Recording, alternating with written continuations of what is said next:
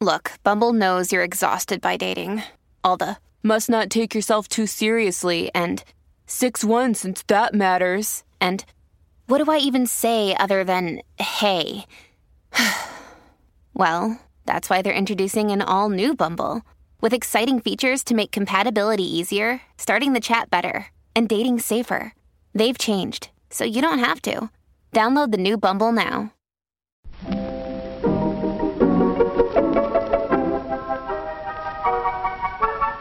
Maybe it's just that you don't know how to use social courtesy. Oh, that's old fashioned. Watch how Lizzie Post and Dan Post Senning act as host and hostess. They know that courtesy means showing respect, thinking of the other person, real friendliness. Hello! And welcome to Awesome Etiquette. Where we explore modern etiquette through the lens of consideration, respect, and honesty. On today's show, we take your questions on attending funerals when you've grown apart, people who finish your sentences, and neighborly favors. For Awesome Etiquette sustaining members, our question of the week is about younger children that outgrow their older siblings. Plus, your most excellent feedback, etiquette salute, and a postscript on gifts you don't wrap. All that's coming up.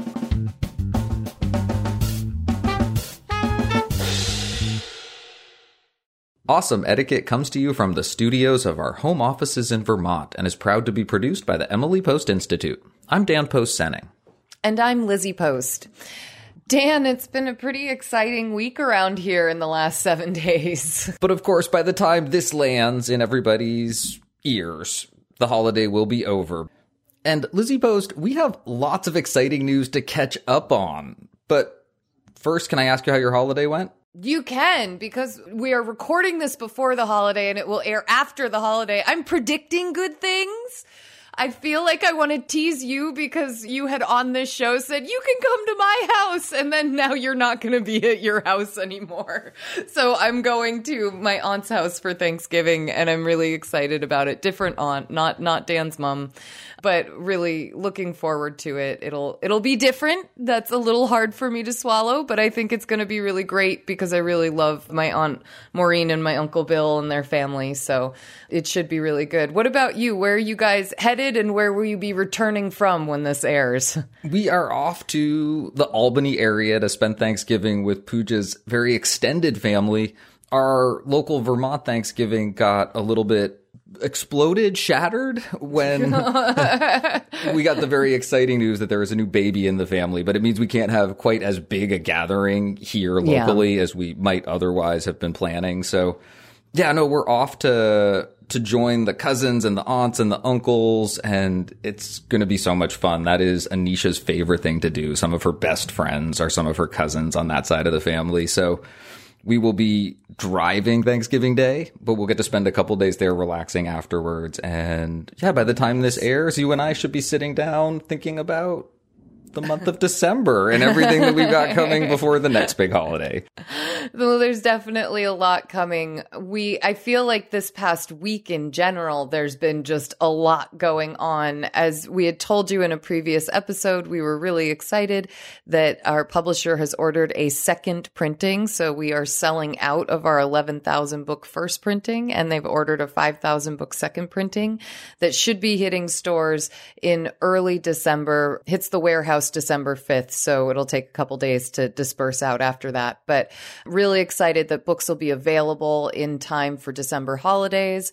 And then we got the extra exciting news that Drum a third roll, printing has, yeah, we just found out last Thursday that we are getting a third printing of the book, and that'll be 6,000 copies landing in January. So we are really, really excited. This is great news. Um, um, still, still a lot of work to go to hit our, our sales goals, but this is definitely going to get us there. And so we're really excited about that. But we also had a whole other announcement happen for you guys. It'll, it'll be last week. Dan, do you want to tell our listeners about our new newsletter? Our Substack newsletter has launched. We were able to get the very first posting, sending email out on Thanksgiving week, and we're hoping that some of you are already signed up for the Emily Post newsletter, which we're transitioning into something that is going to function more and more like an etiquette community. We really want to draw a lot of the different audiences that we get to talk with at Emily Post, our podcast audience, our website audience, our newsletter audience, our social media audience into a community where that discussion that we have oftentimes in one direction with various groups of people can start to be more of a community where we can start to facilitate a conversation and a sharing of everything that we do at Emily Post with all of the people that love Emily Post rather than getting a mile long newsletter uh, every other month from us, we've decided to start doing more bite sized chunks, but still, still good chunks of content that are going to be delivered three times a week. On Mondays, it will be All Things Podcast and Emily Post News. So that'll be the day that you'll get any updates from us along with your fresh podcast episode. And for those of you who are sustaining members of the podcast, we actually are going to be able to transition the sustaining memberships over to the Substack. And so we're going to keep an eye out on your Patreon. We're going to be making some announcements about that. And on Thursdays, we will be delivering a deep dive into etiquette. Think about this as like a postscript segment that you can read. And Good so, description. Be, yeah, right? Like it'll be a deep dive, right? so you'll be receiving a really good, typically modern etiquette article on Thursdays. And then on Saturday, we've created a nice light delivery of what we call the Saturday sip, which has an etiquette tip, a recipe from the 1950s Emily Post cookbook, and a quote from Emily Post. And our hope is that this will be something nice to add to your Saturday morning routine and inspire you throughout the weekend. So we are really excited about our Substack for the launch. Everything, all the content, the ads free version of the podcast, the bonus questions, everything is going to be free, free, free, free, free. And once we're through our launch, uh, there will be an option to do a paid membership and the paid membership will have some extra juicy bonus content that will be available to those who are in the spirit, in the mode, in the vein, wishing to support the podcast and the content that we deliver at Emily Post Etiquette. So this is a great moment to make as generous and welcoming an invitation as we possibly can. If there's anyone out there listening who hasn't signed up for the Emily Post newsletter, there is a sign up on the very top of every page at emilypost.com and on the footer of every page at emilypost.com. That is a great place to go to find a sign up form for the new Emily Post Substack. If you're already a Substack user, we are very findable on the Substack platform as well. We're really excited about this move. It's already been easier for us to create content in this space and to schedule it to go out. So we're really thrilled. We hope that you'll be thrilled with the increase in quality content from Emily Post. So we hope that you'll join us and help us build our Emily Post community over on Substack. And Lizzie Post, speaking of lots to do, we have some mm-hmm. questions to get to. We absolutely do. Let's get to them. Let's do it.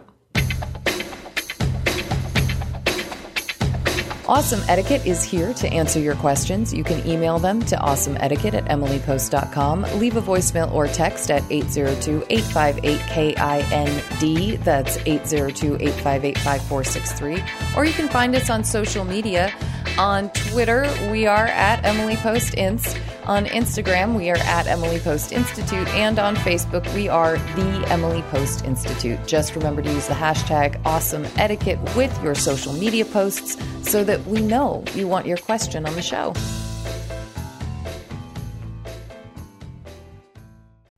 Awesome Etiquette gets support from Storyworth. There are some stories about your mom's life that you truly never get tired of hearing. From hilarious to heartfelt, tear jerking to plot twisting, mom's retelling of the events always brings a bit of joy. Just in time for Mother's Day, we here at Awesome Etiquette found the perfect gift that can capture all of your mom's stories for your family forever. It's called Storyworth.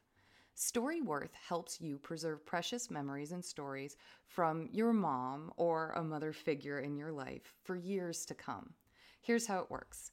Each week, Storyworth emails your loved one a thought provoking question that you get to help pick. What was your first job? Who was your first crush? Storyworth makes the writing process a breeze. All your loved one needs to do is to respond to the email prompt with a story, long or short. It doesn't matter. I did this with my mom and it was really, really rewarding. You'll be emailed a copy of your loved one's responses as they're submitted over the course of the year you'll get to enjoy their retelling of the stories. Some you probably already know, or maybe the ones that you're surprised by you haven't heard before. After that year of fun discovery and reminiscing, Storyworth compiles your loved one's stories and photos into a beautiful keepsake hardcover book that you'll be able to share and revisit for generations to come. You can even keep a copy of the book for yourself. Give all the moms in your life a unique, heartfelt gift that you all will cherish for years. Storyworth. Right now, save $10 on your first purchase when you go to storyworth.com slash manners. That's Storyworth, S-T-O-R-Y, W-O-R-T-H dot com slash manners. It's manners with an S to save $10 on your first purchase. And now back to our show. Our first question this week is about a death dilemma. Hello. My friend's father died, and his funeral is next Saturday. She has been the kind of loyal friend that I can count on to be there when things get tough. However, we've grown a bit apart over the years and had sporadic contact during the pandemic. We've started to pick up where we left off before the pandemic just recently. She informed me via text of her father's death just hours after he passed and has let me know the date of the funeral. I've met her father and shared some special meals around the holidays with them while he visited her home a few times more than 12 years ago. The funeral is three and a half hours away, and I'm not sure if I should go to the funeral, send flowers, or both. I want to be there for her and let her know that I care, but I am uncertain. I hesitate to ask for the details because I'm not sure if my attendance would be intrusive and odd since I don't know her father well at all. If I go, should I only attend the service? Additionally, if I go, should I attend alone or go with my husband and 11 year old daughter? I'm not familiar with funeral etiquette since I've only been to a few, and they were many years ago when I was much younger. Please share some thoughts on the question of to go or not to go. With respect, Katie. Katie, thank you so much for this question. And you are not alone in being unsure of whether to attend a funeral. And generally, Dan and I and, and the Emily Post team come down on the side of as long as it's a, a public funeral and, and not a private one, go because support is always so wonderful during these times. It can feel like you aren't close enough, like those 12 years that, that separated the last great dinner you had with this gentleman really are long and that dinner is so far in the past that it might feel uncomfortable. But given the fact that you've rekindled this friendship, that your friend told you right away when her father passed and that there was going to be a funeral. To me, these are good indicators that even if maybe she was just sharing things and, and not really even thinking about it as an invitation, that you would still be welcomed, that you were someone she reached out to during the, the very first moments of this grief and that that doesn't have to place a burden on you to go if you really can't go, but that it would be a really good sign that you would be welcome. And I think it's really common for us to feel like we aren't close enough to show support. And one of the things we tried really hard to do in the centennial edition of Emily Post's Etiquette in the Hard Times chapter was to encourage people to show their support during hard times that it's often better to reach out than not to. Again, this doesn't mean you have to go to the funeral, but I think that that when Dan and I read this, there are a lot of signs pointing to the idea that you would be welcome if you showed up here and that it would be appreciated, not mandatory, not a, a must do, but appreciated. Dan, what are you what are you seeing? Then there's some other points we can talk about too, but to go or not to go, what do you think? Absolutely. And I really like what you have in your show notes about this one to go or not to go, follow your heart or listen to your heart.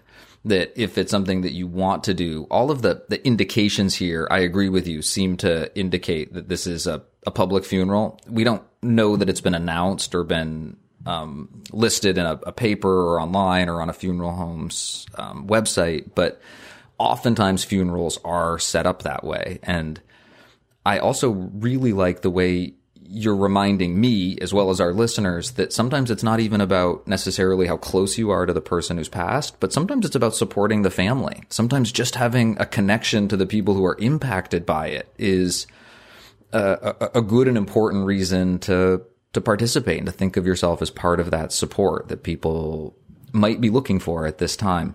Dan, I remember at Mud, our grandmother's funeral, that the Drecke family showed up. And I don't think they had ever met my my grandmother or our grandmother, excuse me. I mm-hmm. didn't mean to exclude you from that. I don't think they'd ever met our grandmother. And yet they were showing up for my mom and my dad, who were their best friends, who had just lost a, a mother and a mother in law that they were really close to. And I remember to this day, because I'm sharing it right now, how impactful it was to see them there and to have them there for our family, even though they didn't necessarily know the deceased very well, if at all. So I think you're right. You're also reminding me of what Michelle Acciavatti, who we interviewed for the Hard Times chapter of the new book, said. And that's that funerals are really for the living. They are for the people who are grieving. Um, and while we often think of them as honoring the deceased, so much of it is a chance for the community to collectively process together. And our communities are spread pretty far and wide these days. So mm-hmm. um, just because you're three and a half hours away, it might still be really appropriate to go and support as you've been rebuilding this friendship but then we go back to the the how do you feel in your heart about it um, and i still think that leading with that is is a great way to go even with all the encouragement that we're offering katie today and just to continue and to cover some of yeah. the details that katie asked about I, I think you look at your own motivations and as long as you're not attending funerals out of curiosity or just Good point. for something to do if what your intent is is to go and be supportive and to honor someone then there isn't a, a, number limit on it. It's not uh, your your husband would be welcome to go with you. Your daughter would be welcome to go with you. Most likely, the the tradition around funerals, as Lizzie said, is that they're in many ways they function as community events, and they're not ticketed. There aren't um, assigned seats. All being reserved seating for friends and family who are very close, but they tend to be events where people are planning to accommodate a certain amount of, of, public traffic and are even aware that that might happen, that people might show up that they're not aware of. The other thing that you asked was about sending flowers, and mm-hmm. it's a, certainly uh, one of those instances where I find myself thinking the answer to every either or question is often both or more that, mm-hmm. that you would be welcome to do either or both really that one doesn't preclude you from doing the other but there is one other really essential etiquette that often happens around someone's death and i'm guessing that lizzie post wants to talk a little bit about condolence or sympathy notes as well you could certainly talk about them. I'm okay with that. I really love condolence notes, not because they're a fun thing to write at all, but because they can really be such a he- healing or important part of the grieving process. And that I remember my cousin Scott, when his mother passed, he said he was blown away that for being as depleted as he was in the moment, and, and the moment in this case was the week around his mother's funeral, that A, reading notes from people really meant a lot. Sometimes he got a story or a glimpse into a part of his mother's life that he wouldn't have otherwise known about. In other cases, it was reaffirming all the beautiful things that he loved about her and could really share that with someone upon reading that note.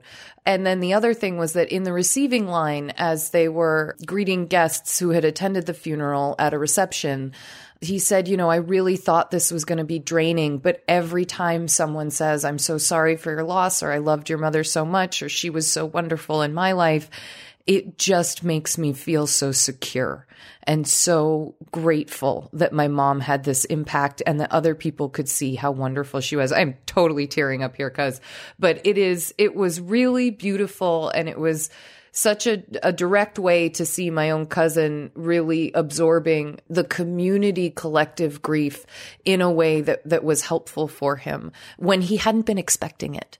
So for a condolence note, sitting down, maybe writing to her about some of those dinners that you remember that were special dinners, that might be incredibly impactful during this hard time.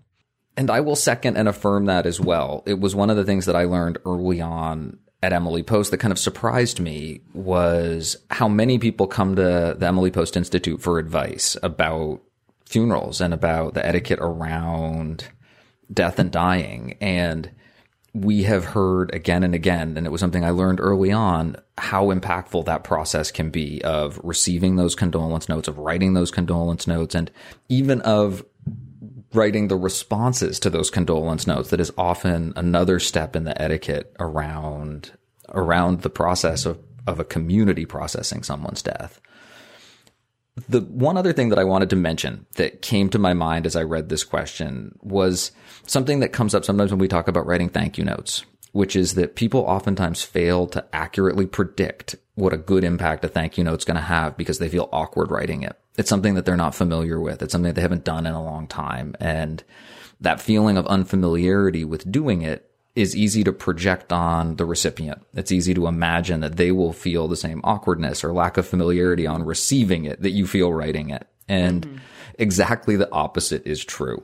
And I see a little bit of that psychology present in this kind of a choice where Katie is thinking about funerals and the, even the thought is is one that maybe feels a little awkward because it's not something she's familiar with. She references that in the question and I want to offer the same encouragement that I would offer someone around a thank you note around engaging when someone passes that it might feel awkward, but the effort I think could potentially pay real rewards and the support that other people will feel from you is not likely to feel as awkward as you feel thinking about offering it and maybe maybe that thought can can help get across some of those hurdles when it comes time to sit down and write that condolence note or make a decision about sending flowers or driving to that funeral or picking up your friend and giving her a call in a couple weeks when things have started to settle down and maybe she's not receiving quite as many calls as she did in in those early days and weeks right after her father passed. Katie, we're sorry to hear about your friend's sad news, but we are also really glad that you were there for her. And thank you for sharing your questions with us and the Awesome Etiquette audience. Clearly, there's a lot to say about this. Lizzie Post, I'm even thinking that there might be a postscript in our future about condolence notes. Absolutely. Katie, thank you so much for the question.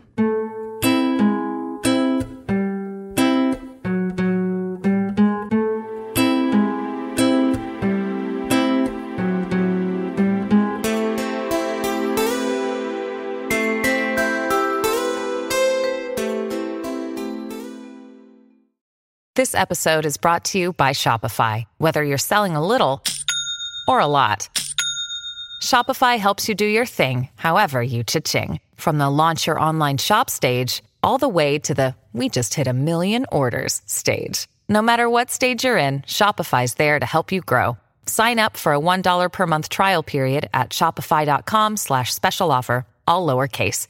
That's shopify.com slash special offer. Our next question is titled Sentence Snags, and I bet a lot of us can relate. Hi, Lizzie and Dan. Please help. One of the women that I supervise has a habit that is very distracting to me. She's a lovely person, and I really like her. However, she often tries to finish, finish my sentences. sentences. For example, if I say, I'll meet you in your office at four o'clock, she'll jump in and say the word o'clock, o'clock with me. or if I say, please call Mrs. Smith back and let her know that the information she wants is on the homepage of our website, she'll jump in and say the words, our website with me. It's so distracting. distracting? Just so you know, we are so here for this question. I understand that it comes from a place of being excited about a topic and wanting to do well, but I struggle to focus on what I need to tell her when she does this. Besides using this as an opportunity to reflect on and improve my own listening skills, ding, ding, ding, bonus points for that.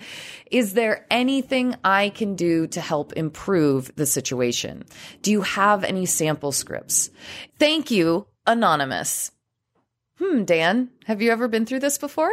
No, never. this has never happened to me. I've never done this to anybody, and definitely this didn't happen to me yesterday repeatedly while we were trying to get a lot of work done very quickly, and my coworkers were losing patience with me. No, this did not no, happen. Tell, ever. tell me, just so you know, Dan's being generous. I, I hit a point yesterday where I hadn't eaten all day. We were trying very hard to get the launch announcement out for that Substack, which ended up being a more complicated thing than we than I wouldn't say than we thought, but just it just had a lot of moving parts and a lot of T's to cross, I's to dot.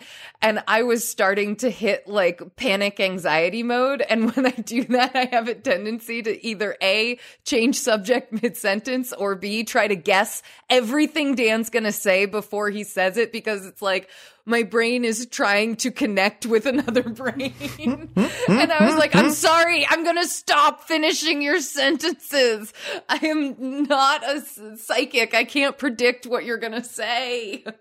But essentially, that is what happens here, Dan, isn't Yeah. it? It's that when we do this, it's like there's a sense of wanting to connect, Yep. wanting to move things along faster.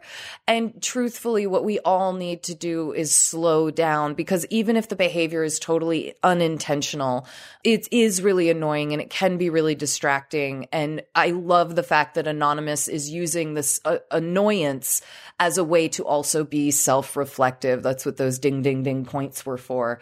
Um, it's really, really important Uh, when you catch yourself doing this to acknowledge it and say, "Oh my gosh, I'm sorry. I'm going to stop finishing your sentences for you and just listen." And that that'll help you. It it just often comes from a place of, as as anonymous noted, either excitement or stress or a little maybe anxiety about trying to be on the same page as the other person. I don't hmm. know. What do you think, Dan? You've been so quiet and patient waiting for me to finish my ramble. I, I, I appreciated your very personal reflections on this, but I also wanted to share with our audience that you did all those things in the moment. You, I, I, I listened to you. It was the third time it happened, and you, the sample script you just offered was what I heard from you yesterday, right off the bat. You said, "Okay, hold on a second. I need to stop interrupting you. I'm going to slow down and listen and let you finish your sentences." And I, I, I just, we, we, we took some good humor about this being something that you and I did yesterday, and I want to complete the picture that you were really quite self-aware and it was um it, it was not a, a difficult thing for us to move through um I, I also managed to eat some avocado toast and, and get some calories to my brain, which really helped for the rest of the day too. Food is important, people. Food is important. and side story i came home just as hungry as you and was barking at everyone and Pooj just said mission abort go eat some food Apparently, posts need food regularly to function. but I, I want to give Anonymous some advice about how to respond. And Yeah, please. I- because we've been talking about the personal situation, I thought I'd share just what I witnessed in myself responding yesterday also. And I think the, the first tactic that I found myself using when I looked back on it was that I would just wait. And then I would mm-hmm. pick up where I had left off or Yes. where the interruption occurred. And whether you had accurately guessed the next thing that was going to be said or inaccurately guessed the next thing that was going to be said, it was a good way to just um, maintain the integrity of that thought and that that line of the conversation in a way that isn't calling out the other person in a way. It's not saying "Don't interrupt me" or, or "Could you just stop" or "Could you just let me finish." You know, you're avoiding some of those uh, immediate responses, but but also in some ways holding firm to the idea that that that sentence was incomplete, that you were interrupted, and that you're going to conclude it. And I think that's a done well without any attitude. I think that can be a gentle way to not respond and just sort of accept the interruption, but not mm-hmm. actually call it out. That for me, I noticed that being the first step. And mm-hmm. you and I never got to the second step where you had to say something to me because I was out of control. yes, Oh, wait, I just did it. And this is one that I wanted to run a little trial balloon on you for, which is Yeah. what do you think about interrupting the interruption? So that it's not about, okay, I'm saying something, I get interrupted, someone completes, and then I, I address that issue as something separate. But mm-hmm. maybe I just say something like, oh, hold on for just a second. Let me finish that thought. Maybe it's not going to go where you think or, Yeah. or, or maybe you don't need that extra little bit on the sample script. Maybe it's just, oh, oh, could you hold on just a sec? Let me finish what I was going to say or something to that effect. An interruption of the interruption. Okay. I, I'm just kidding. Um, it's just so you know, audience, Dan and I are having a lot of fun with this because it is one that personally, like, we both notice in ourselves, we notice in each other that it's a, it, and it's way more me doing it to him. But I think I used to do it more to you years ago.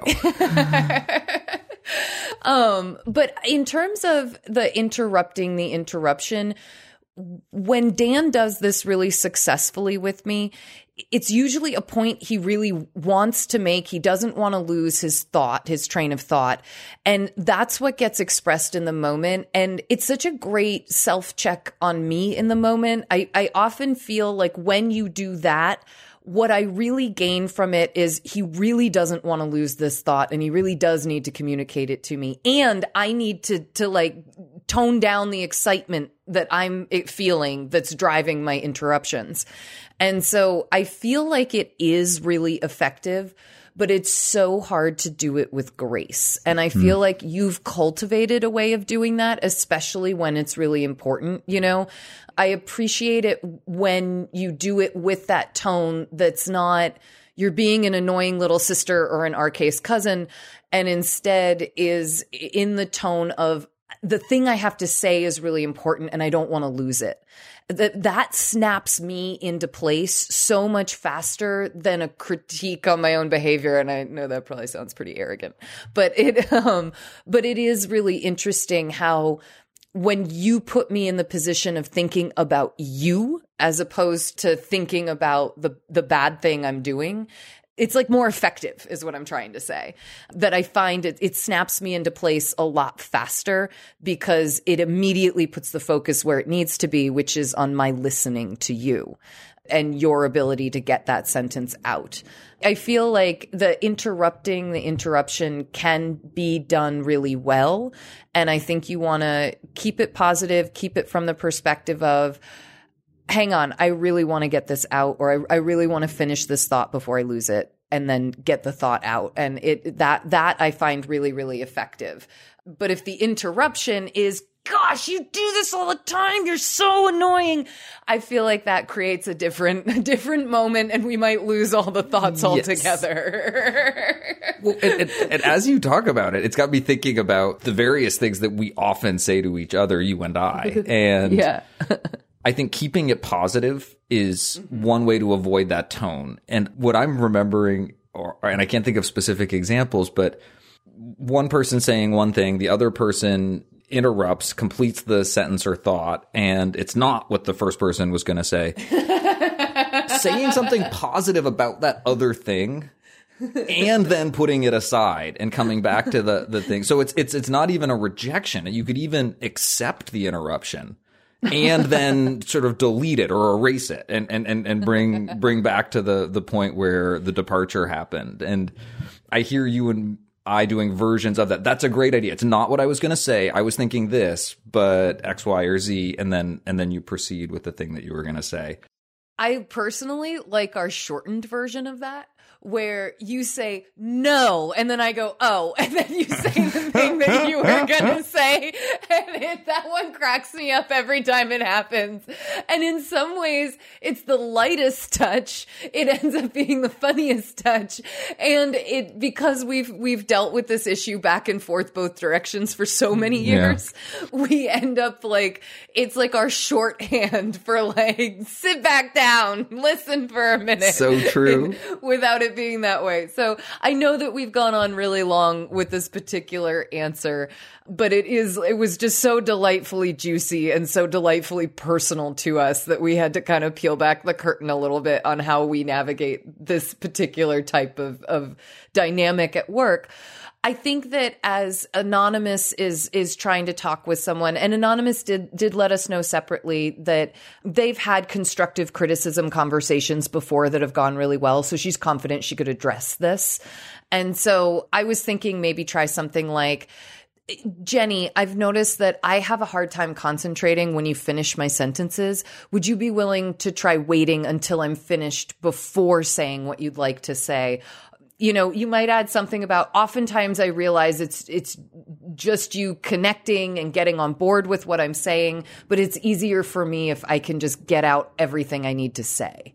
Um, and I think that that Great done between script. two two people who have a, a you know rapport with each other you know zhuzh it make it your own make it sound confident coming from you but i think that kind of a sample script would work here And my absolute last, last thought for Anonymous Lizzie appreciated in the reading of this question your reflection on your own listening skills.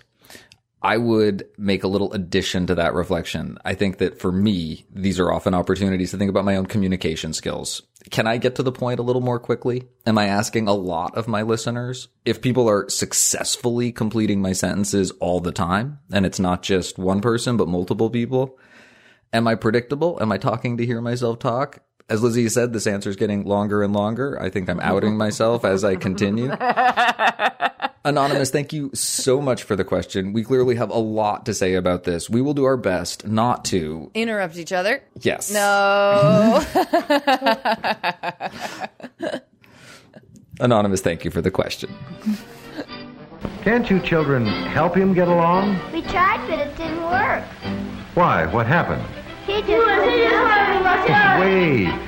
Let's remember it's more courteous to take turns. Another day is here, and you're ready for it. What to wear? Check. Breakfast, lunch, and dinner? Check. Planning for what's next and how to save for it? That's where Bank of America can help. For your financial to-dos, Bank of America has experts ready to help get you closer to your goals. Get started at one of our local financial centers or 24-7 in our mobile banking app.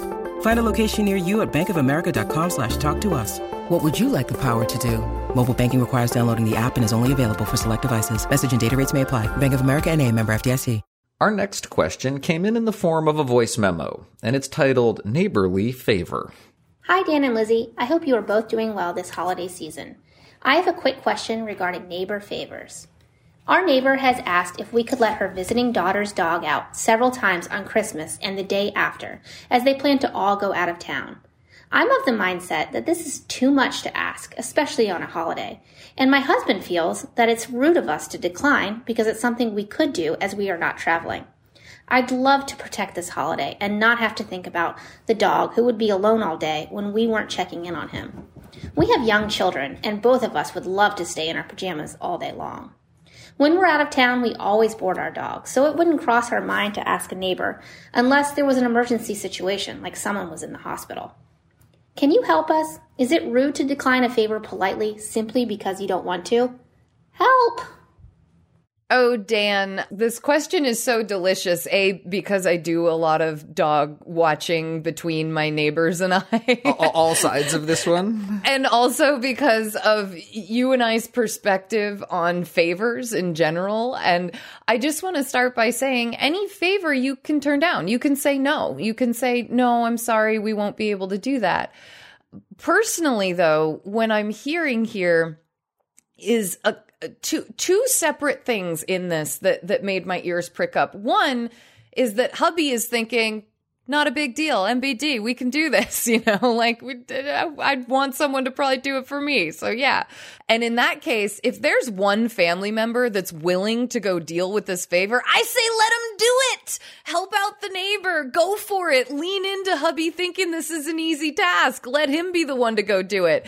But later on in the question, our question asker says, you know, we'd like to stay in our pajamas. I might say, go walk the dog in your pajamas then. But I, you know, I don't want to ignore the fact that that was a we at the end. I don't know if it was a coupled royal we where it's really one person's perspective, but you're, you're putting it on both of you or whether that's a, that's a genuine we. We really don't actually want to go do this, but my husband doesn't think we should turn it down. You know what I mean? Like there's kind of a slight difference between those two. There really is. It's so curious to me how directly impacted our impression of a situation is based on directionality.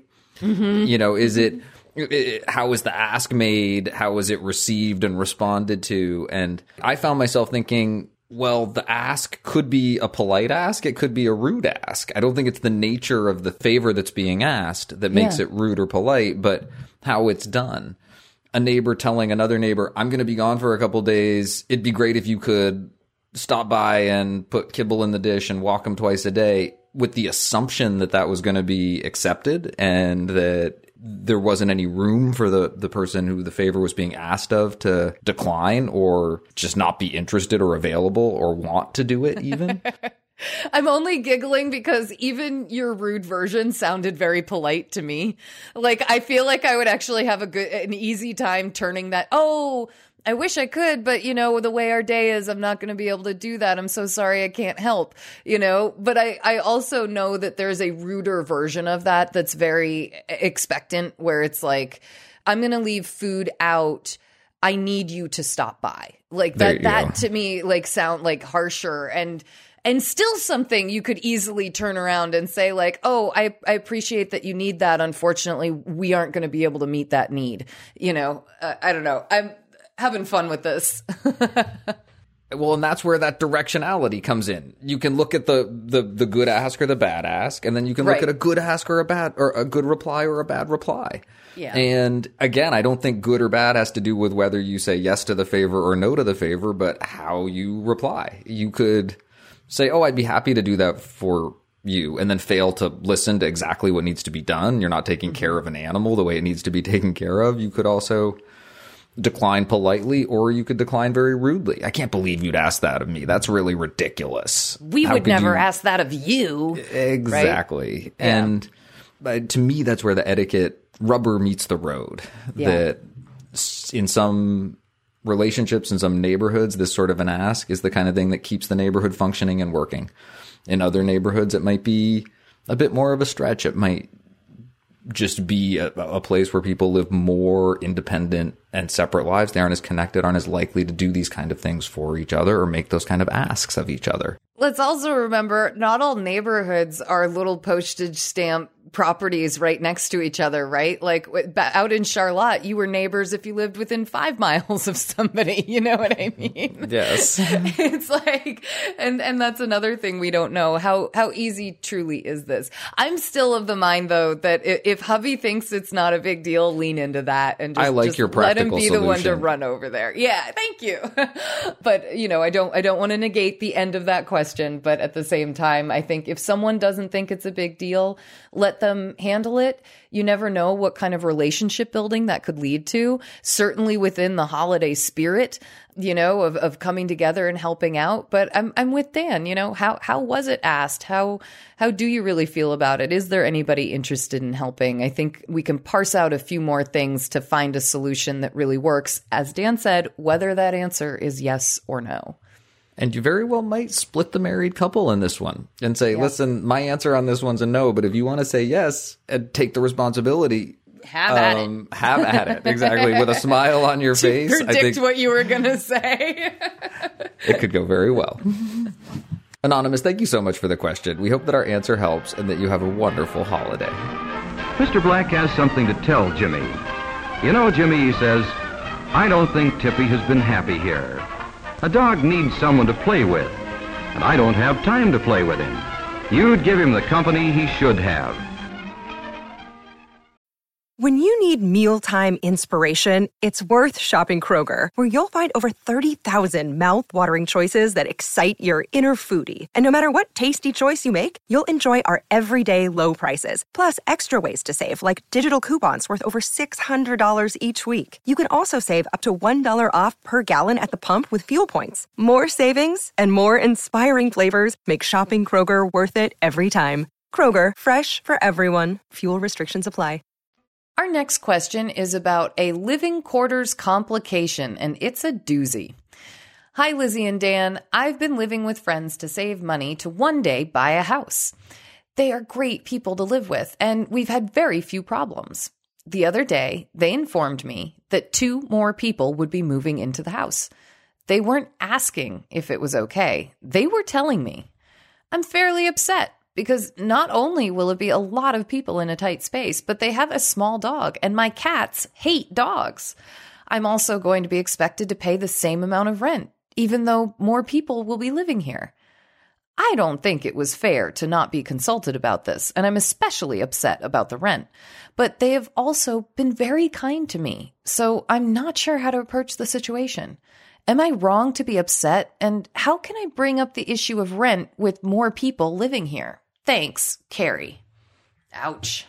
Carrie, thank you so much for your question. This sounds like a really tough situation. It yeah. can be hard when there's a question of friends and people that we live with, we're quite close to, but then the business of making decisions about leases or property ownership or management or rentals starts to interfere with those relationships. And I think oftentimes it can be really helpful, really useful to get clear about what the business is and then mm-hmm. what are the the other relationships that are happening around that business. And that clarity around the business side of things can really help focus the decision making and the management of the emotions and the, the interactions between people. Absolutely, Dan. I think one of the big first one that screams out to me is is this a house that someone owns or holds a lease on that you've been invited to to be sort of a subletter or roommate of or is it something where you both went in, or maybe all three in this case, since you live with a couple, went in on a particular property together? If it's the latter, eh, you know, where, where you're both equal signees on the lease, then I think you have a, a lot more standing to say, hey, hey, whoa, wait a minute here. We really need to talk about when people are going to be moving in, if we can handle people moving in, how the pet situation would go before just deciding to do it. That's one where I actually think you would have a lot of leverage to put the brakes on the current quote unquote mm-hmm. plan that the other couple has instituted. Whereas if it's their house, and if it's a lease that you are not on, I think you're in much less of a position to pump those brakes, but you're still in a position of being considered. And the agency that you have is whether you stay or go. Now, I don't know how hard the housing market is in your area. I know in Burlington, it's really hard to find a place. And so, leaving might not feel like an option or at least not an immediate option that could relieve the pressure of like the cats and the dog situation and the tiny space. But I do think it's worth just reminding yourself you know, as long as I'm not signed into this for a certain amount of time or something, if this was just a verbal agreement, technically I can leave if this is not working for me. I think, Dan, what has to happen here is the three C's that we talk about in our book, which are communication, compromise, and commitment. And at the very least, getting that first C dealt with and communicating with your, your roommates that you feel concern about this announcement and how it's come about. I think stating if they are the leaseholders or the homeowners that you understand they are the lease leaseholders and the homeowners and letting them know that but as a roommate as someone who is living here it was really hard to hear that two more bodies plus a dog are going to move in when my cats are not good with dogs. And you know it wasn't something i was even considered. Makes me not feel like my place in this house matters, even though up until this moment, you guys have really treated me like it has.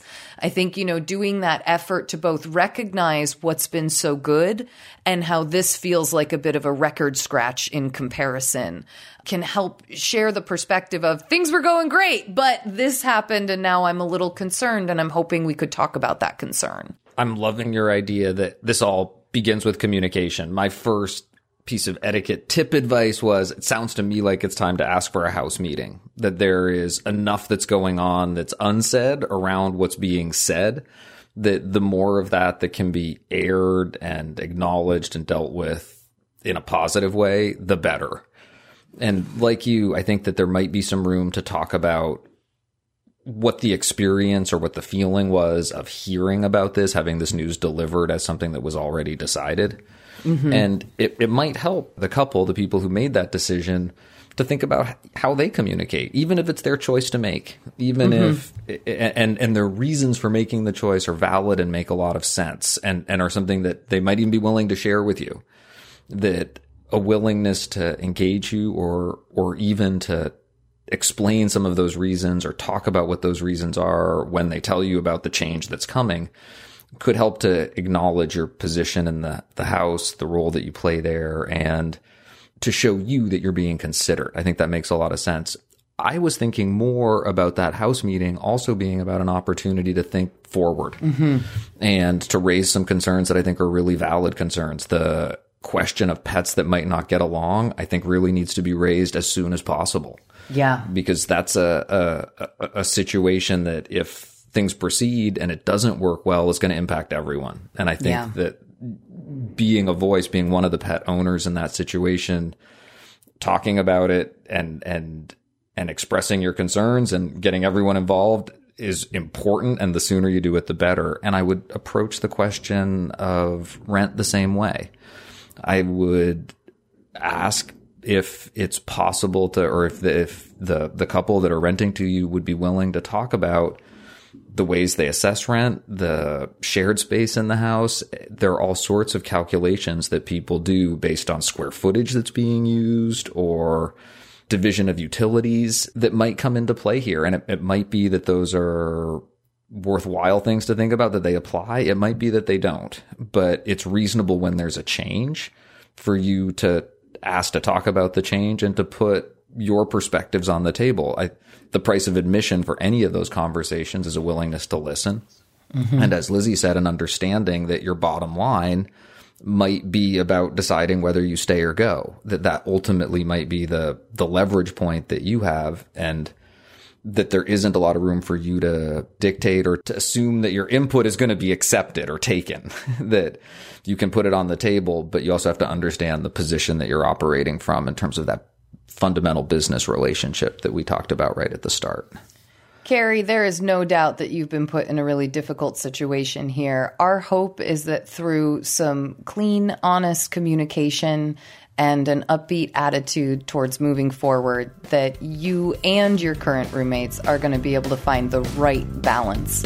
And hopefully it works out well for all involved. Thank you for your questions. Please send us updates or feedback on our answers to awesomeetiquette at emilypost.com. You can leave us a voicemail or text at 802 858 KIND. That's 802 858 5463. You can also reach us on social media. On Twitter, we are at Emily Post Inst. On Instagram, we are at Emily Post Institute. And on Facebook, we are the Emily Post Institute. Just remember, use the hashtag awesome etiquette with your post so that we know you want your question on the show.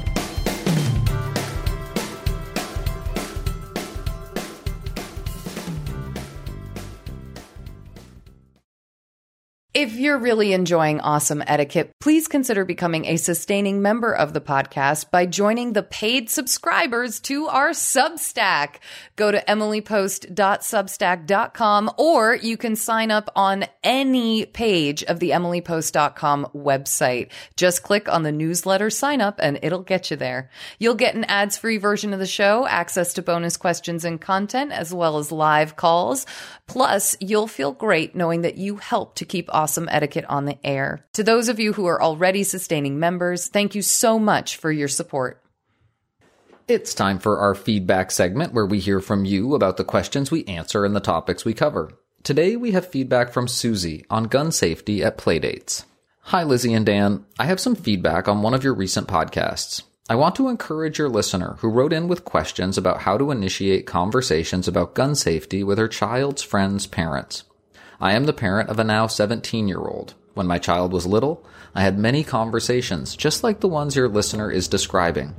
I would spend some time thinking about what I wanted to say and how I wanted to deliver it text, phone call, in person. And then I gave myself a pep talk before plunging in.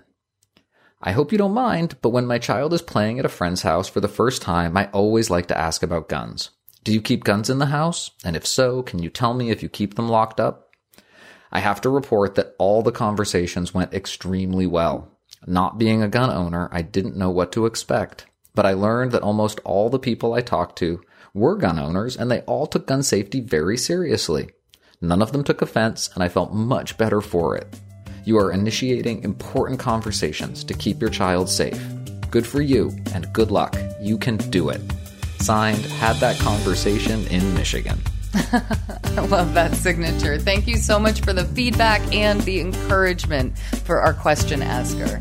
And thank you for sending us your thoughts and updates. Please do keep them coming. You can send your feedback or update to awesomeetiquette at emilypost.com or leave us voicemail or text at 802 858 KIND. That's 802 858 5463.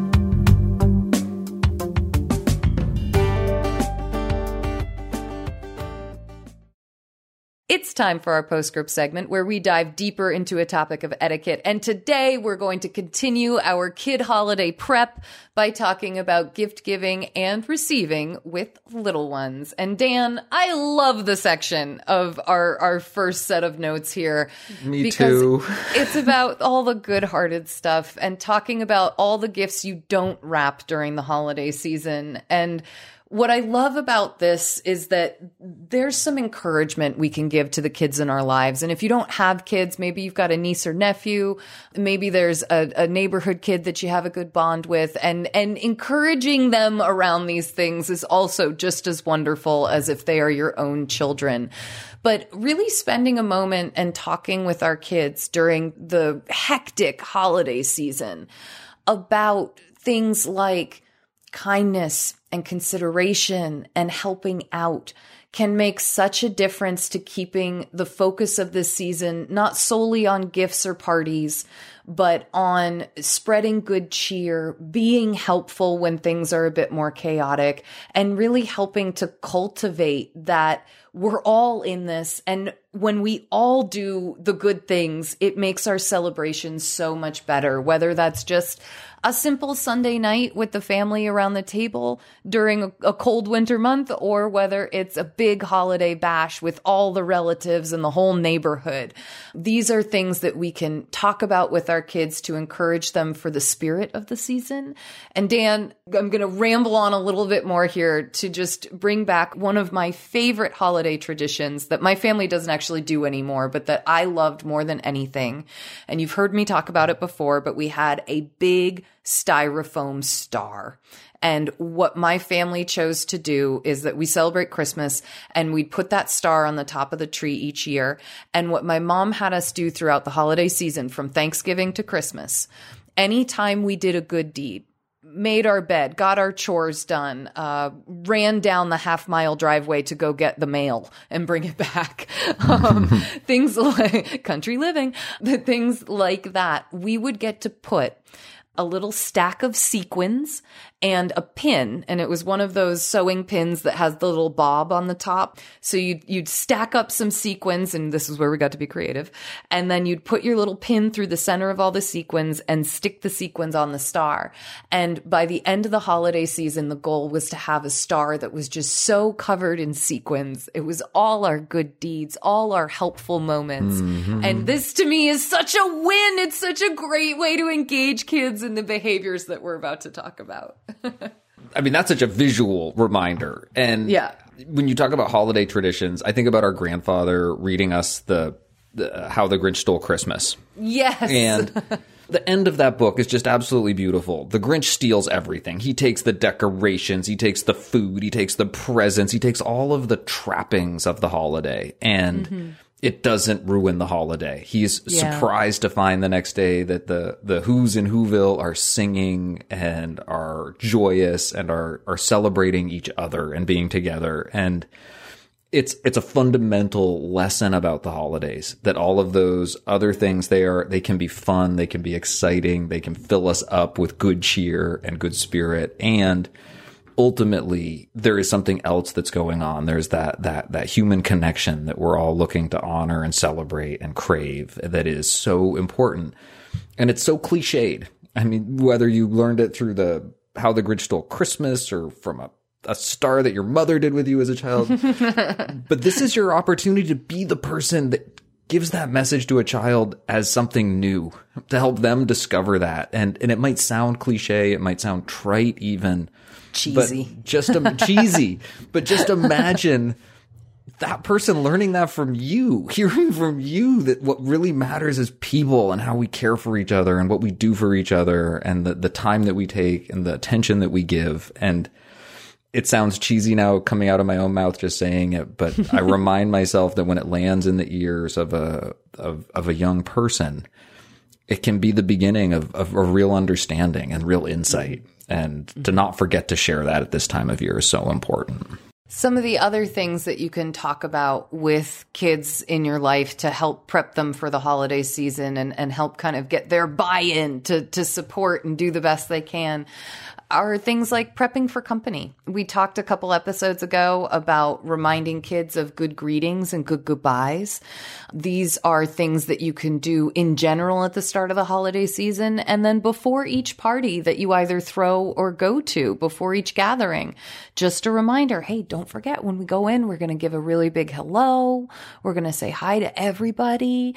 And, you know, I know they've got some cocoa there, so you can enjoy some cocoa, but really prepping your kids, telling telling them what the experiences are going to be like is a great way to help break through some of those shy barriers, but also help them feel confident and learn about what to expect and how to participate really well. So prepping kids for company, prepping kids for going out and being a good guest are, are great things to be talking about.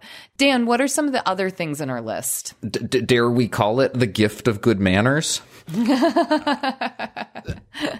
I- I'm thinking about other gifts that we can give kids to prep them for those holiday experiences. It might be that there's going to be a special meal that there's something that's being served a little differently, presented a little differently, or where there's an expectation that you sit at a table by yourself, a kid's table, or navigate a meal with a grandparent present. That, or how about that you eat at like two thirty in the afternoon sometimes? like, absolutely, that, that, it's a huge meal that happens at a different time. that there's going to be a lot of other food around. That's not the meal. that yes. you don't just.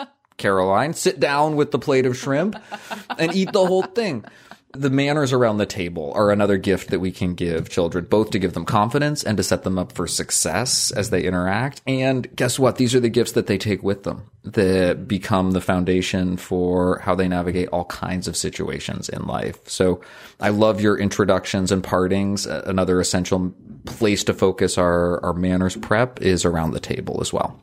Absolutely. Then there are also fun things decorating, helping with the shopping. Okay, this next one might not be quote unquote fun, but my mother made cleaning the house fun for it us. It can be. It did not stick. I am not a good cleaner of my own house. Totally fully admit it. But she would, she did this thing with me with plumping the pillows and she would tell me to act like a gorilla and used my big swinging arms to beat the pillows. I am telling you, it was so much fun to pretend I was a gorilla plumping pillows when I was a little kid. And she would, she just, my mom was magical in being able to make even tasks that, that were cleanup tasks or cleaning the house and prepping tasks, tasks that we A could do and B, we're going to have some fun or enjoy doing. And so whatever it is that ends up being your fun cleaning task. I could totally picture Daniel Post Senning trying to impart on his two older daughters how much he loves vacuuming by being like, look, you go over it and it disappears. It just go make stuff disappear, you know? So I do feel like there, there are ways to even make cleaning the house fun, but really, really talk with your kids about how all of these acts can be a part of the gifts that they give during the holiday season, that participating well, that helping with prep work, that being pleasant and cheerful. And we know that there are times to be sad and we want to recognize and, and validate those kinds of feelings, but encouraging them to put on their best party selves, things like that are true gifts and they're gifts that, that you're giving to them as parents and as mentors, but that they also can be giving to other people. And I think describing some of these tasks as gifts that could be done for others is such a, a brain flip for a kid and in a way that they might really get behind. Lizzie, that is a it's a beautiful sentiment, and you also just reminded me there might be some special attire for these events yes! and parties. Oh. It might be about trying on some clothes that don't look like the clothes you usually wear, and maybe there's a way to enjoy that for that to be exciting and fun and about making something special or connecting with other people or even just doing it for mom and dad or grandma and grandpa. But I, like you, love this idea of focusing on holiday gifts, but starting with gifts that we don't wrap. Mm-hmm. We will get to talk about gift exchanges and gifts that do get wrapped, but we will save that for next week's postscript. And we hope that you will be back to join us for our concluding chapter of prepping children for successful holidays, where we talk about gifts and gift exchanges. Merry Christmas to all, and to all a good night. Then all the reindeer loved him as they shouted out with glee. Rudolph the red-nosed reindeer, you'll go down in history. We like to end our show on a high note, so we turn to you to hear about the good etiquette you're seeing and experiencing out in the world, and that can come in so many forms. Today, we have a salute from Anonymous. Hi, awesome etiquette team. This salute may be a little silly, but I want to thank my roommates, Alex and John, for fixing a problem for me. Oh. The toilet seat in my bathroom snapped off a few weeks ago, and we put in a maintenance request with our apartment complex, but it has not been fixed. Sitting on a toilet without a seat was getting pretty uncomfortable. so Alex and John went to Home Depot and got the materials necessary and fixed it themselves. I really appreciate them going out of their way to make me more comfortable and solve a problem I hadn't had time to address. Cheers to them. Sitting pretty. it goes down in like top five send offs. Oh my goodness, I love it. Sitting pretty. Thank you so much for that salute. Sometimes it's the practical things that make all the difference and make us see wonderful etiquette out in the world. Thank you so much for this one. And we are so glad your bathroom experience is more comfortable. And thank you for listening. Thank you to everyone who sent us something and everybody who supports us by being a sustaining member. Hopefully, we'll have many of you as new paid subscribers over on our Substack. Please connect with us and share this show with friends, family, and coworkers, however you like to share podcasts. You can send us questions, which we need your questions. Definitely send your questions in. Feedback and salutes by email to awesomeetiquette at emilypost.com. By phone, you can leave us a message or text at 802 858 KIND. That's 802 858 5463. On Twitter, we are at Emily Post Inst. On Instagram, we're at Emily Post Institute. And on Facebook, we are the Emily Post Institute please consider becoming a sustaining member. You can find out more about this by visiting us at emilypost.substack.com. You can also sign up to our Substack on the Emily Post website at the header and footer where you see invitations to join our newsletter. Our show is edited by the ever so jolly Chris Albertine and assistant produced by the wonderful Bridget Dowd. Thanks, Thanks Chris, Chris and Bridget. And Bridget.